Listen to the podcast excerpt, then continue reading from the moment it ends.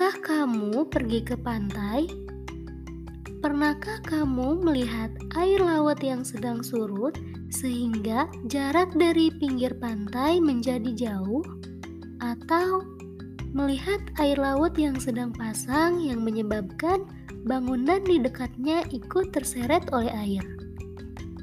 Bagi yang tinggal di daerah sekitar pantai, gejala alam berupa naik turunnya air laut sudah tidak asing lagi. Peristiwa naiknya permukaan air laut disebut pasang, sedangkan peristiwa turunnya air laut disebut surut.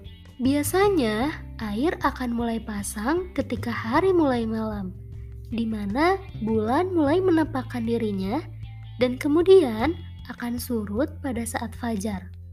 Mengapa demikian? Karena Pasang surut ini dipengaruhi oleh gaya gravitasi atau gaya tarik bulan dan matahari.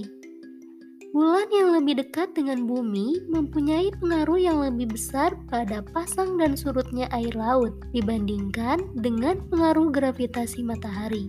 Kira-kira adanya pasang surut ini berpengaruh enggak ya terhadap kegiatan nelayan dalam mencari ikan?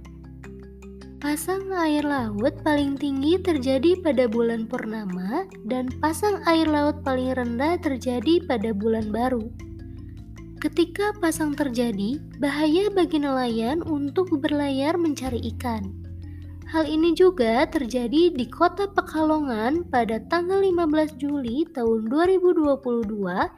Nelayan memilih untuk tidak melaut karena terjadi fenomena supermoon atau bulan purnama yang menyebabkan air laut pasang, sehingga para nelayan tidak melaut karena itu sangatlah berbahaya.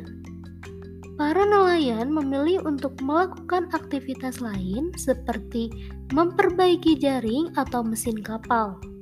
Pada saat pasang rendah juga bisa dimanfaatkan dalam mencari ikan, karena ketika air laut sedang mengalami pasang, banyak ikan-ikan yang ikut terbawa hingga dekat dengan pesisir pantai. Lalu, apa yang bisa dilakukan pada saat air laut surut? Jika air laut surut, kapal besar tidak dapat merapat ke pelabuhan karena mengalami kesulitan membawa ikan hasil tangkapannya ke darat, sehingga diperlukan perahu yang lebih kecil yang dapat merapat ke pelabuhan. Tentunya, keadaan ini tidak menguntungkan bagi nelayan karena harus mengeluarkan biaya tambahan. Namun, ketika air laut surut, banyak pula ikan-ikan yang terdampar di pinggir pantai.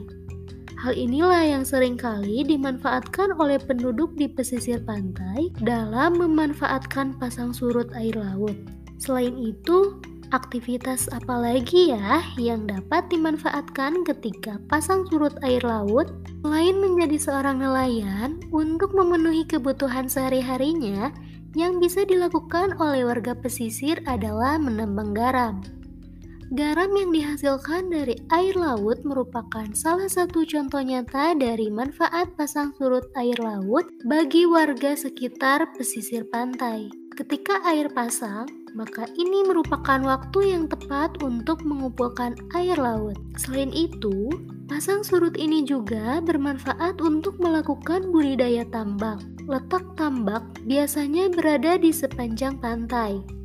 Tambak merupakan salah satu wadah yang dapat digunakan untuk membudidayakan ikan air payau atau air laut. Sebagian pasokan air tambak berasal dari air pasang. Ketika terjadi pasang, maka air laut otomatis masuk ke dalam tambak. Namun, ketika air laut pasang juga dapat mengganggu tanaman di persawahan. Jika air laut sampai masuk ke sawah yang ditanami padi, maka tanaman padi akan mati.